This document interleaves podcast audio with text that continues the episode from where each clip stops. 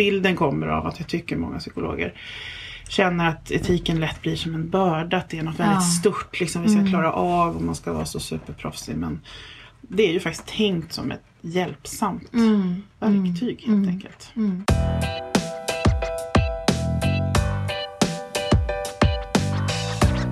Eh, Välkommen till ett nytt avsnitt av PTP-podden. Idag är det mig, Elise, och eh, här sitter jag tillsammans med Kristina Taylor som är vår gäst idag. Så välkommen till PTP-podden Kristina. Tack så mycket. Eh, Vi sitter ju här i Huskvarna och det är väldigt eh, grått ute, en typisk höstdag så här. Och då tycker jag det känns väldigt mysigt att vi kan sitta här inne och prata lite etik som vi ska prata om idag. Mm. Och jag tänkte börja fråga dig om du vill berätta lite om dig själv, eh, vad Ja. du gör och vad du har gjort genom din psykologkarriär. Absolut. Eh, idag jobbar jag halvtid i skola. Både som anställd skolpsykolog och som handledare konsult. Eh, I olika kommuner. Och på resten av tiden så jobbar jag med yrkesetik på olika sätt. Eh, jag föreläser, undervisar och har ett förtroendeuppdrag i Psykologförbundet som ordförande i förbundets etikråd. Vilket innebär att jag har mycket kontakt med psykologer runt om i landet eh, som hör av sig för rådfrågning, för eh, eh, kanske bjuder in att man kan komma till en psykologgrupp och prata om yrkesetik på olika sätt. Mm. Så jag åker runt en hel del i landet och träffar psykologer Mm. i olika former kan man säga. Mm. Eh, och jag har jag utbildade mig i Linköping Mm. eh, 97 till 02. Tog Mm. examen 02 och fick legitimation 04. Och sen dess har jag i princip jobbat i skola Okej. och elevhälsa. Mm. Lite utstickare till barnpsykiatri och prövat på sådär. Men Mm. jag hittade rätt i skola så att Just jag det. har liksom blivit kvar. Mm. Okej. Och jag har varit med i förbundets etikråd sedan 2009. Just det. Ehm, och det, ja, så det upptar en del tid. Mm. Det, och det innebär att man också kommer i kontakt med övrigt förbundsarbete. Mm. Mm. Så Just det. Mm. Mm. Vad gjorde du din PTP? På, då hette det Samhällsmedicin i Stockholm. Nu är det väl en del av Folkhälsomyndigheten, tror jag. Det har bytt namn jättemånga gånger. Men det var en metodutvecklings och forskningsenhet inom Ah. dåvarande Stockholms läns landsting. Mm. Men var det en vanlig PTP eller forskar-PTP? Eller? Det var en i huvudsak så jobbade vi med, med forskning och eh, metodutveckling men jag hade en klinisk del förlagd till Huddinge Okej. Eh, psykologenhet Just det. Just det. inom eh, den somatiska vården där. Mm. Mm. Vad spännande. Mm. Eh, Du har gjort väldigt mycket men framförallt inom skolan. det som. mm. Eh, Men det är framförallt på grund av ditt engagemang som ordförande i Etikrådet som vi bjöd dig hit. Just det. Eh, Så jag tänkte vi skulle fokusera mest på det. Mm. Kan du berätta lite mer om vad Etikrådet är? Mm. Det är ju ett organ då i förbundet som har till uppgift att bistå eller bidra till den yrkesetiska reflektionen i kåren hos medlemmar. Och man kan säga att vi har två eh, inriktningar på det uppdraget. Det ena är att vi just eh, bidrar genom att läsa remisser, föra en, en, på, ja, en kontinuerlig diskussion med förbundsstyrelsen och andra eh, inom förbundet omkring aktuella frågor, etiska aspekter Mm. av dem. Mm. Ehm, vi försöker ju då att finnas till, eller vi har ett rådgivande uppdrag så att man kan ju kontakta alla medlemmar i förbundet eh, kan kontakta oss för rådgivning. Mm. Ehm, och det är den ena delen då, en slags proaktiv, eh, utbildande, eh, handledande verksamhet. Och den andra delen är att vi hanterar klagomål som kommer in på psykologer. Okej. Mm. Och då, då har vi samtal med psykologen, telefonsamtal Mm. eh, omkring vilka etiska aspekter som aktualiseras av Mm. klagomålet. Mm. Och syftet med de samtalen är att stötta psykologen att ta ansvar och fundera omkring finns det saker jag kan, bör förändra i min praktik? Finns det rutiner på arbetsplatsen som vi borde se Mm. över? Mm. Hur ska man förstå den här Mm. negativa patientupplevelsen? Kommer det in många sådana klagomål? Nej, det gör det inte. Jag Nej. tror att ganska få människor känner till Psykologförbundets Alltså. etikråd. Ja, Så att det är runt 20, mellan 20 och 30 per år. okej. Mm. Mm. Och vad brukar det handla om? Det är verkligen allt mellan himmel och jord.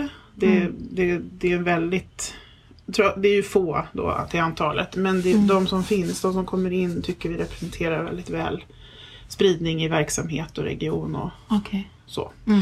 Men eh, de handlar ju om att om man ska koka ner det så det kan vara extremt olika scenarier men, men att, eh, att man upplever att psykologen har agerat olämpligt i bemötande eller eh, omkring ramar och upplägg eller i liksom själva arbetssättet Mm. eller att man agerat gränsöverskridande och oprofessionellt Mm. på olika sätt. Kan det då leda till att eh, psykologen eh, tappar sin legitimation? Är det ni som bestämmer det eller vem gör det? Nej, vi har inga sådana formella mandat. Mm. Det är ju eh, Socialstyrelsen och det är ju IVO som utreder. IVO är ju Mm. Inspektionen för vård och omsorg, tillsynsmyndighet. Eh, så har man den typen av klagomål så ska man anmäla dit. Okej. Och det uppmanar vi, eller vi informerar också alla som skriver till oss att den möjligheten finns. Så att Just det. ska vara tydligt Mm. i vilket syfte vi handlägger klagomålet. Mm. För det är ju ett väldigt tydligt lärande, utvecklande syfte. Okej. Mm. Fördelen med det är ju att vi tar klagomål som IVO aldrig skulle hantera. Mhm. Alltså för det finns... lite mildare eller? De kan vara mildare men de kan vara ur etisk hänseende lika allvarliga. Mm. Eh, Men IVO har ju liksom ett det ska ju mycket till för att det ska bli fråga om legitimationsindrag. Mm. Eh, eh, då Mm. är det ju en annan typ av övertramp. Mm. Men det finns ju mycket under det där det aldrig kommer vara fråga om legitimationen som Mm. kan vara ytterst olämpligt för Ja. en psykolog. Mm. Eh, så att vi värderar ju aldrig om det är allvarligt det som beskrivs för det Mm.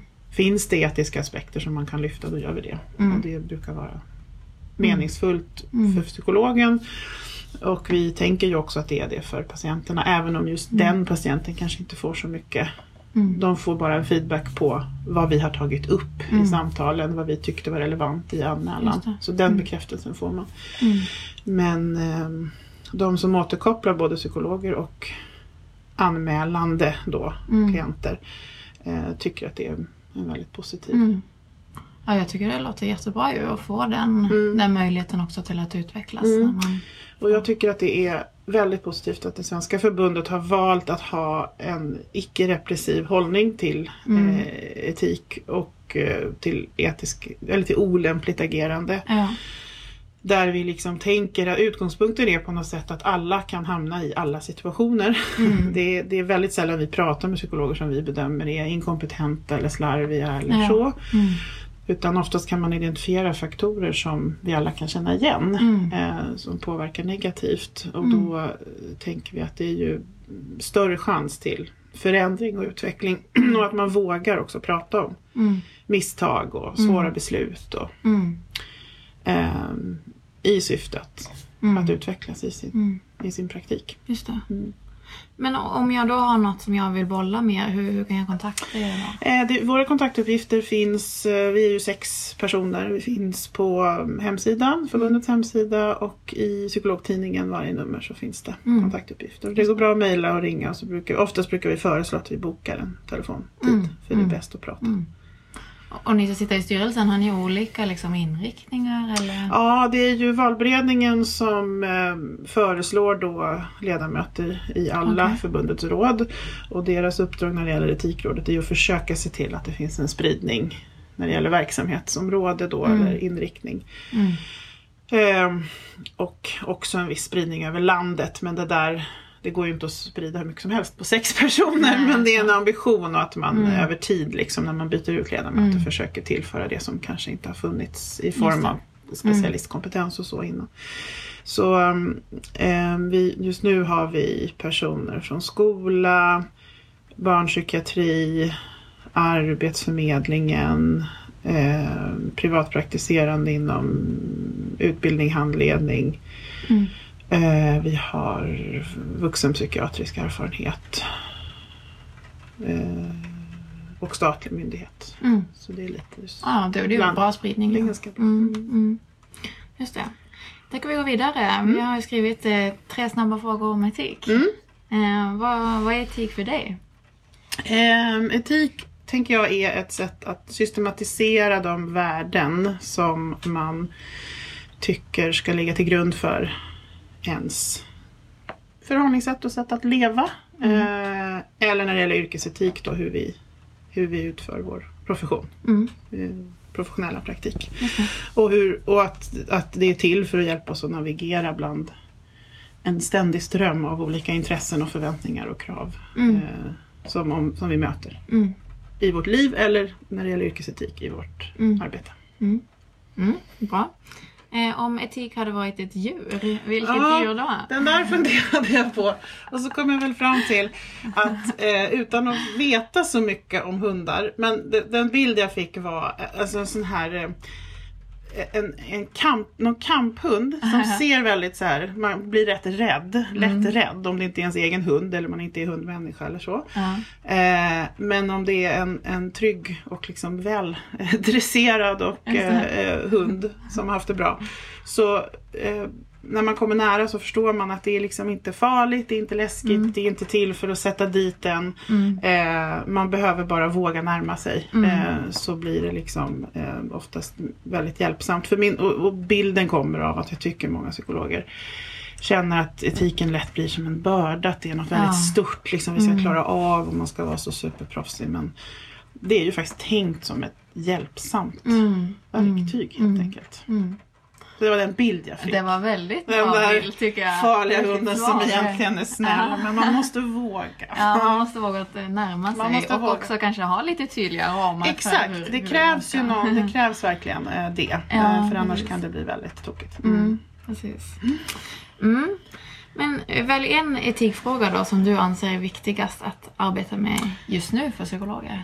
Ja, och då, då tänker jag att som enskild psykolog så kommer det bero väldigt mycket på vad man är i för typ av verksamhet och, Mm. kontext. Men eftersom jag sitter mer då ur kanske CRK-perspektivet så tänker jag generellt att det handlar mycket nu och framåt om att vi behöver hitta vägar att hålla fast vid de här grundläggande värdena eh, och rättigheterna som utgör vår gemensamma etik Mm. eh, i en utmanande och på något vis allt mer politiskt ekonomiskt ansträngd tillvaro. Mm. Eh, att hitta sätt att, att hålla de värdena, att hålla fast vid de Mm. värdena och se hur vi ändå kan liksom ehm, ja, inte kompromissa för mycket med dem. Mm. Mm. Och det tror jag är Mm. utmanande för det, Mm. är, det är tufft och hårt på Mm. många sätt i, Mm. i, i själva förutsättningarna. Mm. Absolut, ja, men det kan jag känna igen verkligen. Mm. Ehm, lite vidare då på etik under PTPn. Som ny psykolog, vad är det viktigt att tänka på när det gäller just etik? Att ställa mycket frågor. Mm. Att verkligen eh, bara inte censurera sig själv och tänka det här borde jag veta. Eller, och också de obekväma frågorna eh, när man tycker att en annan psykolog eller någon annan, ja ens handledare eller Mm. att det är något man inte håller med om eller det verkar konstigt. Mm. Eller att, att ställa frågor och lyfta, också våga lyfta de, de svåra frågorna som kanske inte har direkta svar. Man kan inte direkt lösa dem. Mm. Alltså, jag vet inte vad vi ska ta för exempel men eh, eh, man kanske jobbar på en mottagning, man har många ensamkommande patienter. Eh, och det väcker massa etiska utmaningar omkring vad man skriver i journalen eller när man ska anse dem färdigbehandlade eller hur Mm. man hanterar liksom hopplöshet eh, hos en människa som lever i en hopplös situation. Och så. Mm. Att våga liksom samtala, eller våga, att inte bara tänka att vi kan inte göra något åt det för det är Nej. så det ser ut. Mm. Så då pratar vi inte om det. För det Just det. betyder ändå väldigt mycket att Mm. hela tiden lyfta. Vad innebär det här? Vad är det för typ av utmaningar? Mm. För ofta så hittar man ändå, dels för att det är skönt, Mm. viktigt liksom för att orka, men också för att man när man gör det så kan man ofta hitta lite mer möjliga vägar Mm. än vad det känns som Mm. initialt. När Mm. det kan kännas rätt hopplöst. Mm. Så att, ja, fråga, lyfta de svåra samtalen. Och också när någonting är, alltså att det skaver lite i hur man tycker att det fungerar i verksamheten. Eller hur en kollega gör. För Mm. att eh, vi, jag tror, min uppfattning är att psykologer har svårt för det här. Mm. Ehm, till exempel att om man tycker att en kollega gör på ett sätt som man inte Mm. håller med om eller förstår. Ehm, och, och ju tidigare vi börjar våga prata om det Mm. desto mi- mindre obehagligt kommer det Mm, bli. mm. Och eh, professionen behöver det verkligen. Mm. Ehm, och det tror jag är väldigt bra att träna på tidigt. Mm, mm. Så att man inte bara tänker att man ska lyssna och lära. Nej, att För att alla det- andra är experter. så. Nej, För, och när det gäller de här värdefrågorna så är det ju inte så. Det Nej. finns inga experter. Mm. Men vi kan bli olika slipade och bekväma med att, att orka och våga lyfta de frågorna hela tiden. Mm. Mm.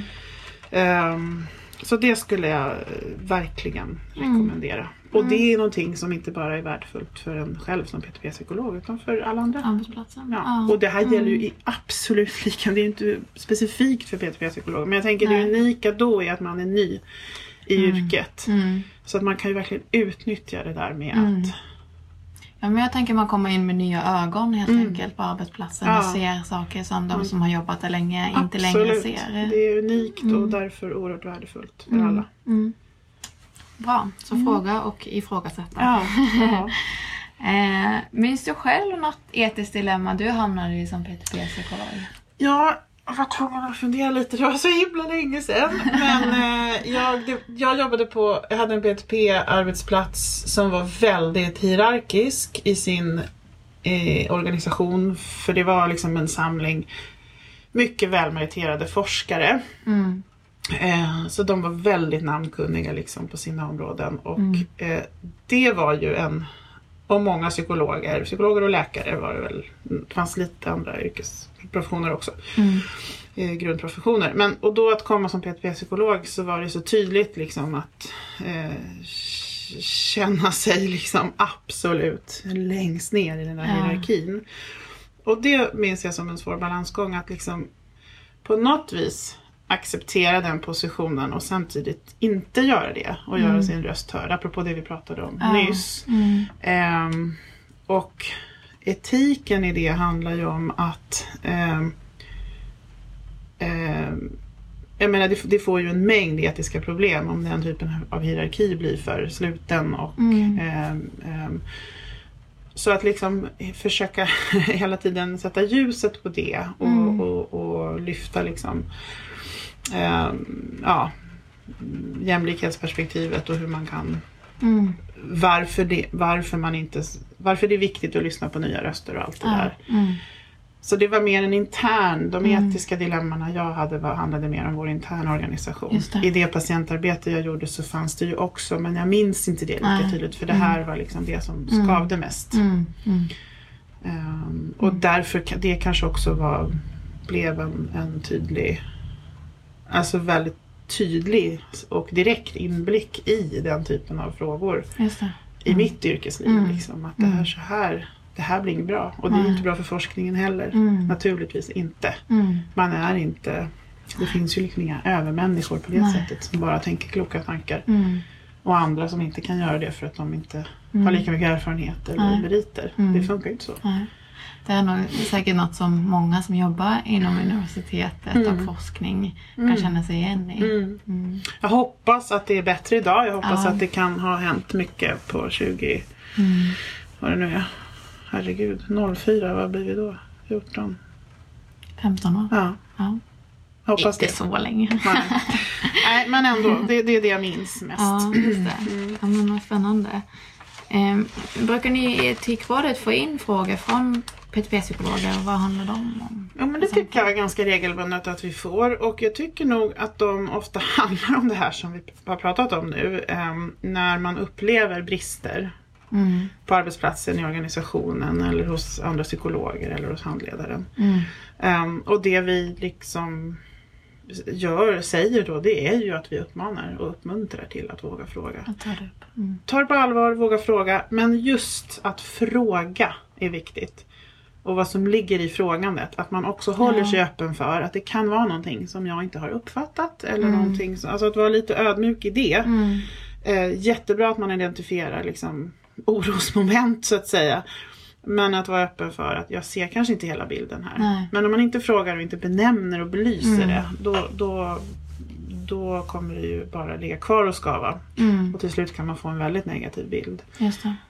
Börjar man kommunicera om det så kan man ju liksom både närmas, ofta händer det ju, det som händer då är ju oftast att man närmar sig åtminstone lite i Mm. förståelsen för Mm. liksom. Men om man inte, om man verkligen tycker olika så kan man ju då fortsätta diskutera. Ja. Och då är det ju det är ju en mycket, en mycket mer gynnsam situation. Mm. Men jag tycker nog att det är det. För Mm. oftast tror jag ändå att de etiska dilemman som, ehm, som ehm, man möter liksom eh, i sitt arbete så tror jag att de flesta ha, kan prata om det med sin handledare Ja. eller i arbetsgruppen och så. Mm. Så det kanske är mer när det inte Precis. riktigt funkar sådär. Nej, jag tänker man måste ha en ganska trygg relation med sin handledare. Om man man ska ha. känna att man kan ifrågasätta den eller Det liksom måste man ha ha. den här diskussionen. Det måste man ha och Mm. därför försöker jag ju lika mycket uppmuntra handledare att uppmuntra sina PTP-psykologer att Mm. det här är viktigt och bra. Ja. Och även om det blir obekvämt för mig eller det känns liksom farligt så är Mm. det, det är mitt jobb. Är. Ja. Jag ska kunna ta det och, eh, och att det också ligger tycker jag i, i alltså, det är inte bara en möjlighet utan det är ju det ligger ju i uppdraget också. Mm. Man ska lära sig någonting. Att man Mm. behöver Mm. Har våga. du något eh, mer konkret tips då om man som PTP-psykolog sitter här nu och känner att Mm. eh, jag borde verkligen ta upp det här med min handledare. Hur kan man, hur kan man ta upp det? Jag tycker att det är jättebra och det gäller verkligen alla. Eh, vem man än är och vem man än ska prata med. Att just formulera det som utifrån sin egen horisont. Mm. Alltså det är gamla begreppet jag-budskap. Jag upplever det så här och så här. Mm. Min oro blir det här. Mina tankar handlar om det här. Mm. Eh, och jag ser att du verkar göra på ett annat sätt. Och då undrar jag, hur tänker Mm. du? Varför gör du på just det sättet? Mm. Att man beskriver, för det går liksom inte att ifrågasätta det man själv Nej. upplever. Mm. Och det blir ändå en, en mer öppen ingång Mm. än att säga varför gör du sådär? Det är ju inte evidensbaserat. Eller Mm, vad det nu kan handla om. Mm. Eller jag tycker du behandlar eh, kollegor dåligt. Eller, alltså, Mm. Att inte vara så värderande. Nej. Även om det är det man sitter och tänker. Att man Mm. formulerar öppna frågor. Mm. För det blir mycket större sannolikhet Mm. att det blir ett, någon typ av tillitsfullt samtalsklimat. då. Mm. Just det. Ja, men det var ju jättebra. Jag-budskap, alltså det Mm. kommer man långt med. Mm, verkligen. Mm. Verkligen. Ehm, lite mer generellt där som psykolog. Eh, har du tips på hur man kan arbeta med etik på sin arbetsplats? Ja, alltså kanske inte så konkret mer än att verkligen eh, göra det. Alltså att man använder de yrkesetiska principerna som vi har. Eh, att man, jag menar, det är ju en liten broschyr. Eh, men eh, man kan faktiskt använda dem mer än man tror. Men man behöver tillämpa dem på den egna kontexten. Mm. Och det tycker jag är ett jättebra förslag till alla psykologer. Men som PTP-psykolog kan det ju vara särskilt värdefullt. Mm. Att man liksom tar principen om förtrolighet och tystnadsplikt och försöker tänka vad, vad kan bli knepigt med det i just den här verksamheten? Hur, hur jobbar Mm. vi med den frågan? Hur säkerställer vi att den principen liksom upprätthålls? Mm. Eh, och, och på det sättet formulera kanske utmaningar som är specifika. Etiska Mm. utmaningar som är specifika för den verksamheten. För Mm. det ser väldigt olika ut. Mm. Eh, och det är bra, tänker jag. Det är ett jättebra analysverktyg Mm. faktiskt. Mm. Ehm, och att utnyttja de utrymmen som finns. Planeringstid, mö- de mötesforum som finns. För att just hela tiden lyfta in även de här frågorna. Fundera över vilka etiska dilemman som man stöter på. Eller som man kanske borde stöta på. De, Okej. de Mm. dilemman som man inte identifierar och är så medveten om men som kanske finns där. Mm. Ehm, det, Mm. så att man utnyttjar den tid som finns och gör Mm. det tillsammans med andra. För de här samtalen eller reflektionerna är väldigt svåra att göra Mm. helt själv. Mm. Eh, det är ju liksom när man utbyter tankar som Mm. det händer någonting. Mm. Och som en, en konsekvens av det kan man ju då se vilka kanske rutiner eller förutsättningar man skulle kunna förändra eller Mm, liksom titta på i verksamheten. Mm. Vilken information får patienter? Är det någonting där vi kan göra som skulle öka liksom, ja, eh, sannolikheten att vi eh, ver- verkligen ser till patientens autonomi och möjligheter. Mm. Ja, men sådana där saker. Mm. Mm. Så jag tror ofta inte att det handlar om att tillföra så mycket nytt men Nej. att utnyttja de forum som finns. Att man medvetandegör de här. Mm. Mm. Men jättebra tips att utgå från riktlinjen och fundera över Mm. varje punkt. För Mm. ofta så, som du säger, så är man kanske blind för det man eh, inte... Det blir det ofta. Mm. ja, precis. Har du något bra exempel? Har du träffat någon psykologgrupp eller så som jobbar systematiskt med etik? Ja, men jag tycker några har liksom hört av sig och berättat att man, någon har kanske infört en stående punkt på någon, någon mötesagenda som man har, något sånt forum där man har just lite som en liksom etikrond eller aktuella etiska Okej. frågor. Mm. Eh, och andra som kanske mer har tydligt fört upp det som en återkommande, att det verkligen ska finnas med om man har en handledning till Mm. exempel, att det verkligen ska finnas med i handledningen och inte bara handla om kliniska frågor eller metodfrågor. Ehm, så att, och jag vet, och, och några som har ringt för rådgivning och som har återkopplat. Jag, jag minns en som ringde som Just apropå det här att ställa frågor när man tycker någonting är, är dåligt. Mm. För att eh, den psykologen ringde och hade reagerat eh, väldigt mycket på, då, hon jobbade på någon, någon verksamhet som tog emot mycket underlag från en annan verksamhet, någon Mm. typ av utlåtanden, utredningar. Mm. Ehm, och tyckte att de verkligen brast i kvalitet. Just det. Så hon ringde för att få liksom mer, vad blir mitt ansvar och vad kan jag göra och det är så himla dåligt och så. Mm. Och då så pratade vi om det där att möjligheten att kanske eh, just ställa frågor och kanske Mm. liksom vidga vyn lite grann och tänka vad sitter de psykologerna i för typ av verksamhet? Hur ser förväntningarna på dem ut? Mm. Och kanske öppna upp för ett samtal omkring när vi får ett sånt här underlag, för det uppdrag vi ska göra så blir det brist, bristfälligt. Mm. Vi får inte det vi behöver och då Mm. blir vi liksom frustrerade och undrar. Och så hade de gjort det, de hade bjudit in till ett eh, gemensamt möte helt enkelt Okej. med de här två psykologgrupperna. Mm. Och då hade ju jättemycket klarnat. Ja. Aha, Mm. ser det ut så för er? Har ni de förutsättningarna? Mm. Och så kunde de berätta, men om vi, det här skulle vi behöva, det här är viktigt, Mm. tänker vi ur patientsäkerhetssynpunkt och så. Ja, så hade det blivit mycket bättre. Ja. Jättebra exempel. Mm. Mm. Och, och så bra att kunna bredda sitt perspektiv på att se Ja. hur, hur är det för dem, Ja, de för, där. för det, Mm. vi vet verkligen inte det. Nej, precis. För jag funderade på, under utbildningen så tyckte jag att jag saknade väldigt mycket att få jobba med etiska dilemman. Mm.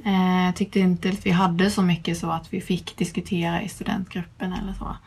Ehm, så eh, hur tycker du att eh, man ska uppmuntra antingen sin chef nu på, på Mm. arbetsplatsen eller sin studierektor eller så på, på utbildningen? Är de bästa argument för att jobba med etik? Ja, alltså... he- ja, utan en god förmåga till etiskt reflekterande så blir en psykolog patient och verksamhetsosäker. Det är ju det Mm. grundläggande argumentet och Mm. det är ju på riktigt sant.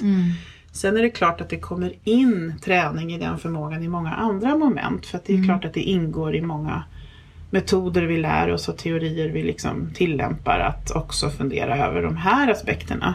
Mm. Men, men eh, eh, därför kan man ju på något vis aldrig göra det för mycket. Och Mm. gör man det för lite så är det ju eh, problematiskt. Mm. Och när det gäller det här så har ju universiteten väldigt olika det är ju upp till varje program. Så Mhm. man, det ser ju väldigt olika ut Mm. i vilken utsträckning och på vilket sätt man liksom, Mm.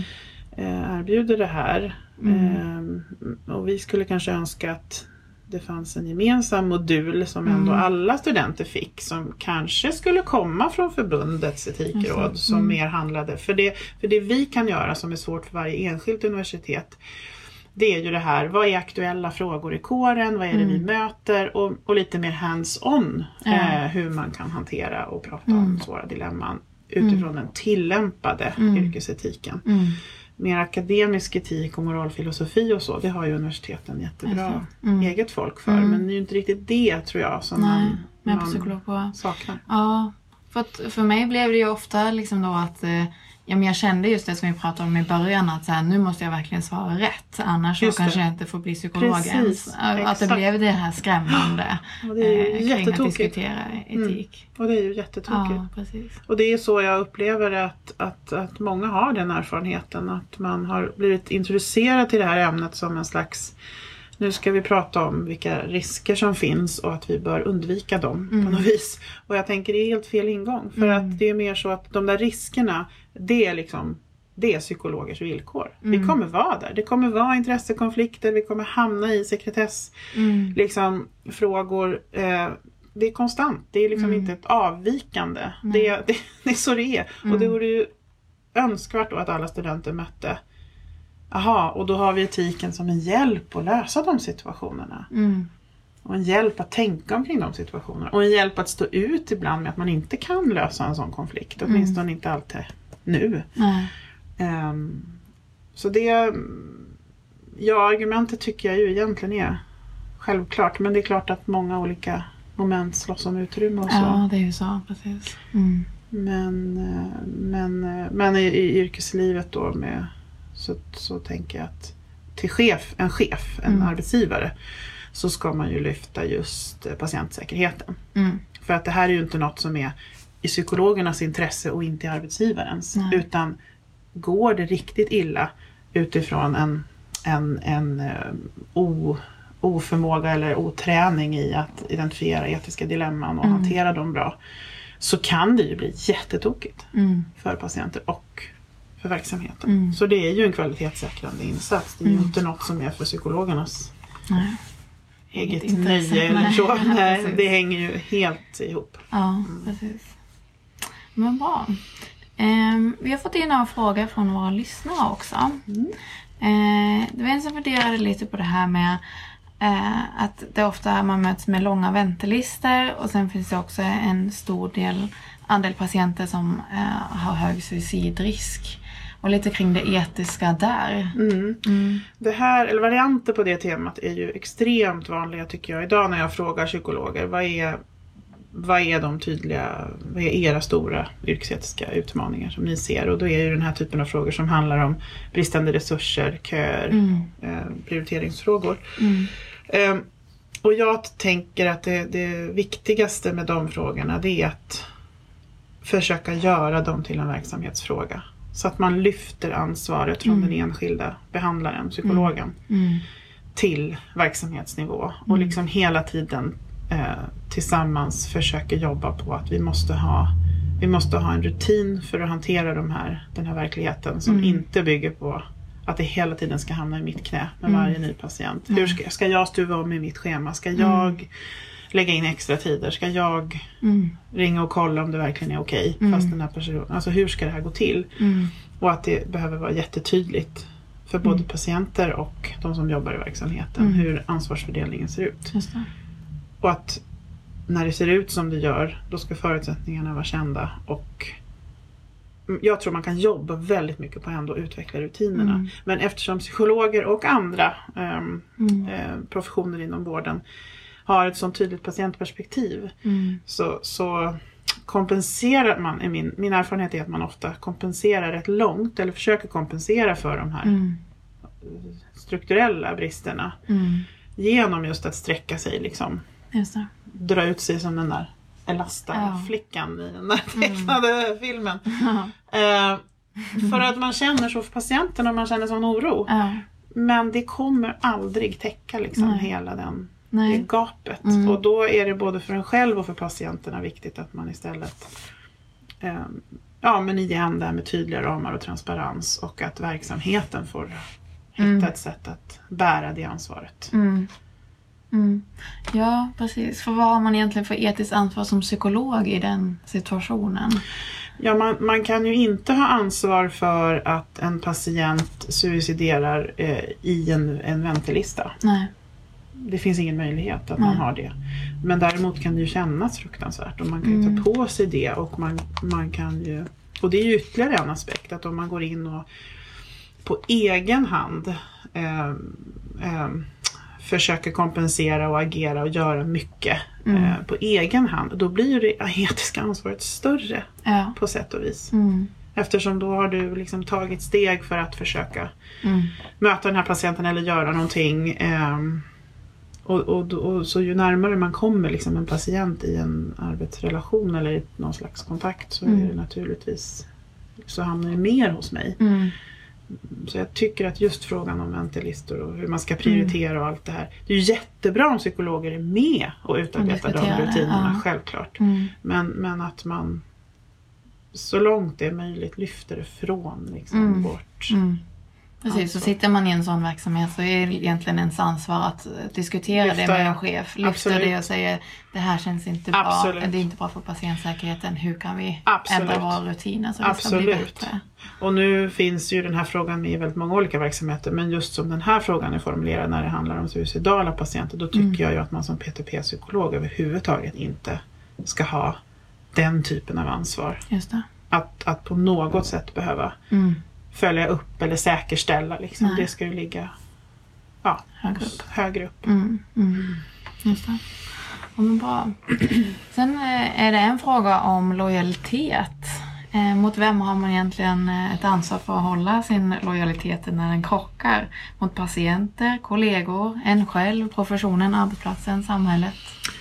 Ja, alltså jag tänker att jag tror väldigt sällan att, att det igen handlar om någon slags egentlig primär lojalitet för den har vi till klienten. Mm. Det som är vår primära klient, där ligger vår lojalitet. Sen kan det ju bli ett praktiskt problem för patientens behov och intressen kan krocka med en massa andra Mm. intressen eller förväntningar. Mm.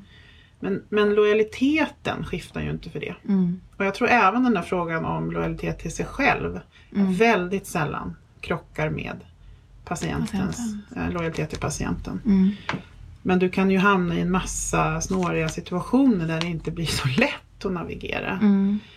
Men jag tror det är väldigt viktigt att särskilja eh, just, för det, det får vi ibland frågor om just eh, Ja men jag har ju en lojalitet mot arbetsgivaren att följa de här eh, riktlinjerna Mm. men jag känner att patienten kommer i kläm. Ja, ja då har man ju, alltså lojaliteten ligger ju till patienten. Mm. Sen får du ju hantera vad arbetsgivaren kräver av dig. Du måste ju på något vis hantera det. Men Mm. det är ju inte så att det är jämställt. Att Nej. om det står där att jag ska, vad jag nu ska göra. ehm, att ehm, att den, det ansvaret, att utföra det är lika stort som det jag har mot en Okej. klient. Mm. Mm. Sen har du ju som arbetstagare en massa skyldigheter såklart. Mm. Men jag tror det är viktigt att, särskil- att sortera i det Mm. där. Mm. För ganska många klagomål vi får kan man se att det har blivit en sammanblandning av just sådana här saker. Eh, och att när man sorterar i det så är det att man kanske blandade ihop lite grann. Vem var egentligen primär klient? Man Mm. kanske, det kan ju handla om barn och föräldrar eller det kan Mm. handla om ehm, man jobbar inom företagshälsan och har en uppdragsgivare som är chef men, men jag har en klient som är den chefens medarbetare. Mm. Ehm, och då kan det finnas förväntningar eller agendor liksom från olika nivåer i det där Mm. systemet. Mm. Det kan, och och då kan det också vara pengar involverade. Mm. Eller alltså ersättning. Mm. Ehm, så att absolut, jag förstår frågan. Eller så som jag förstår frågan så Mm. tänker jag att det kan bli väldigt snårigt och, Mm. och svårt. eh, och viktigt att, att börja att då sätta sig ner och sortera. Mm. Vem är vem här? Vad är det för aktörer jag har att göra med? Mm. Och att identifiera den primära klienten. Mm. Men lojaliteten kommer alltid ligga där. Mm. Men i det här exemplet då inom företagshälsan där man har chefen som uppdragsgivare och sen kanske man jobbar med eh, chefens medarbetare. Vem skulle du säga är primära? Det beror på vilket uppdrag du har. Men om Ja. du har ett uppdrag att träffa en medarbetare individuellt för att göra någon typ av behandlingsinsats Mm. eller s- rådgivande omkring någon krissituation eller vad det nu kan vara. Mm. Då är det ju den. Eh, Och då Mm. handlar det ju om att vara väldigt tydlig och transparent mot Mm. uppdragsgivaren. Så att Mm. man direkt från början innan uppdraget eh, påbörjas liksom berättar eller definierar uppdraget. Mm. Eh, och i den mån det går säkerställer att inte Mm. det finns en dold agenda med. Det kan man ju aldrig styra vad som händer sen. Nej.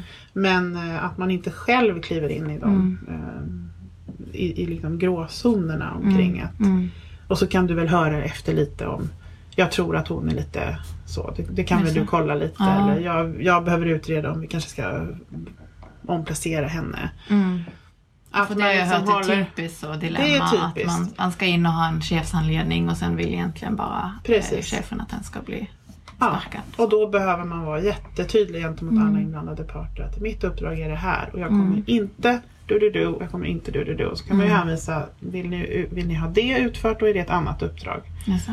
Mm. Så, så att Mm. man är noga med tydligt formulerade uppdrag. För det Mm. kommer definiera Mm. vem som är klient och vad jag då har för ansvar. Mm.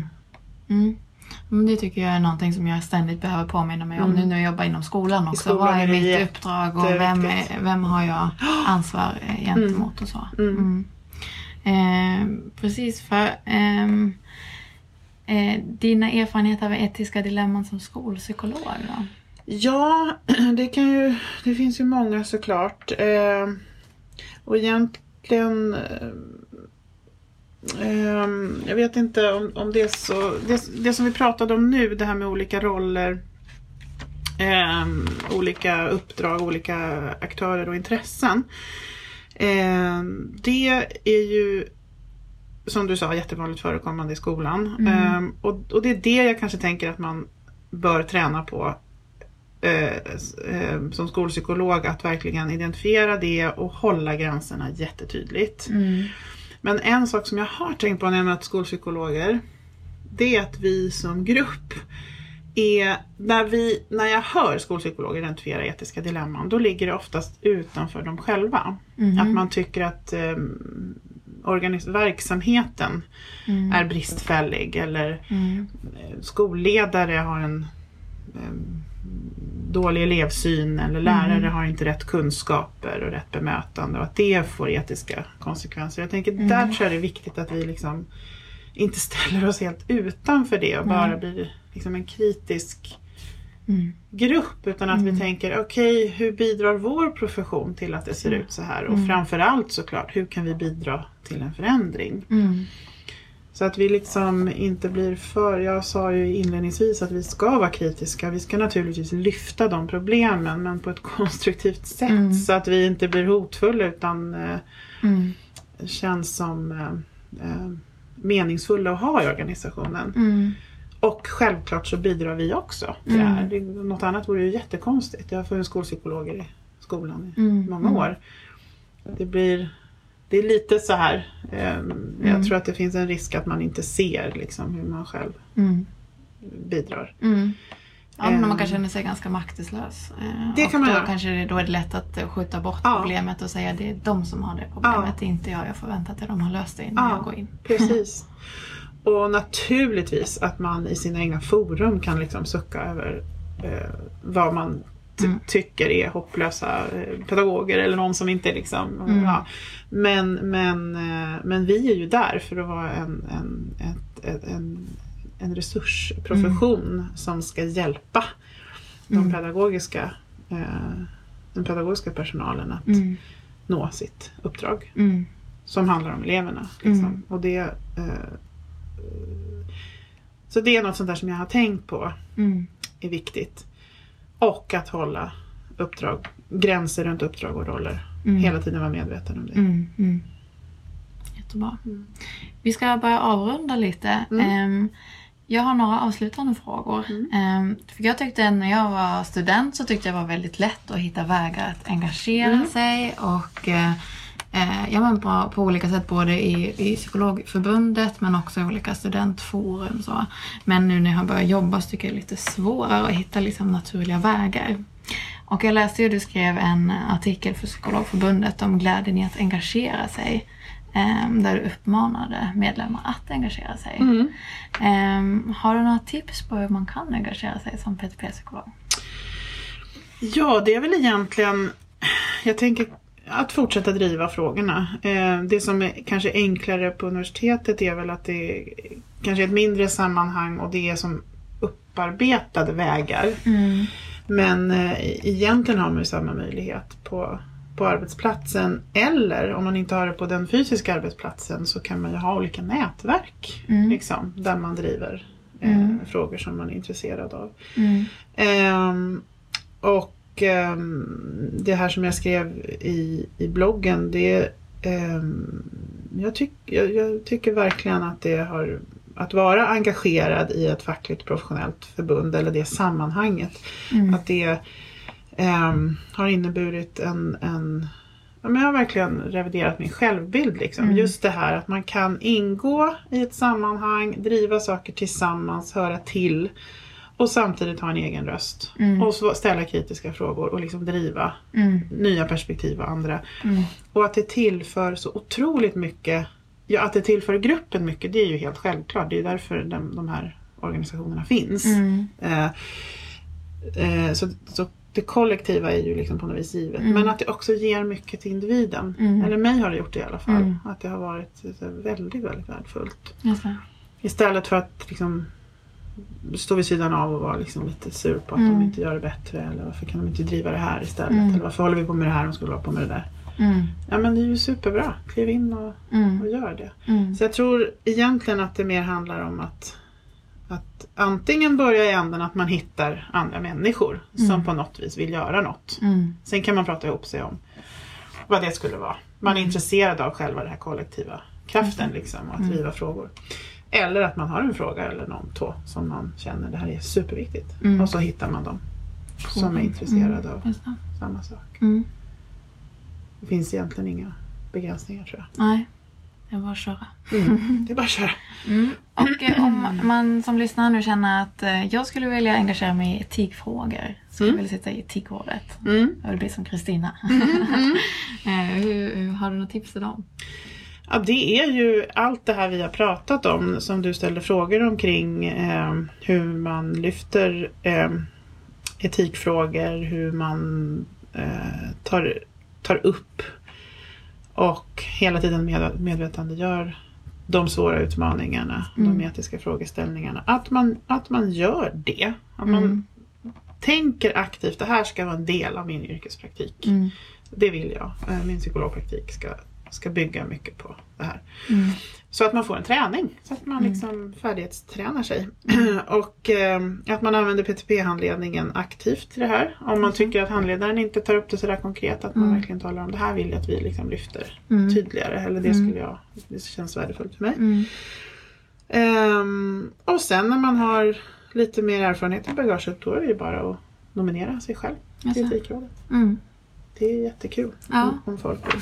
Jag hade en annan tanke också att man säkert kunde göra liksom, olika slags PTP, mer PTP-specifika ehm, arbeten som är inriktade på etik. Jag Mm. tänker som övrigt psykologarbete. Man skulle säkert kunna på många arbetsplatser ha mycket nytta av någon slags kartläggning just. Mm. Vad är det för typ av etiska dilemman Mm. som berör våran verksamhet mycket? Mm. Och, och göra liksom Kartlägga det. Kanske det. utifrån det vi pratar Ja, om precis. med de riktlinjerna. Precis. Mm. Så att man kan ju också fördjupa sig mer konkret, tänker jag, Mm. som många verksamheter skulle ha otroligt mycket nytta av. Mm.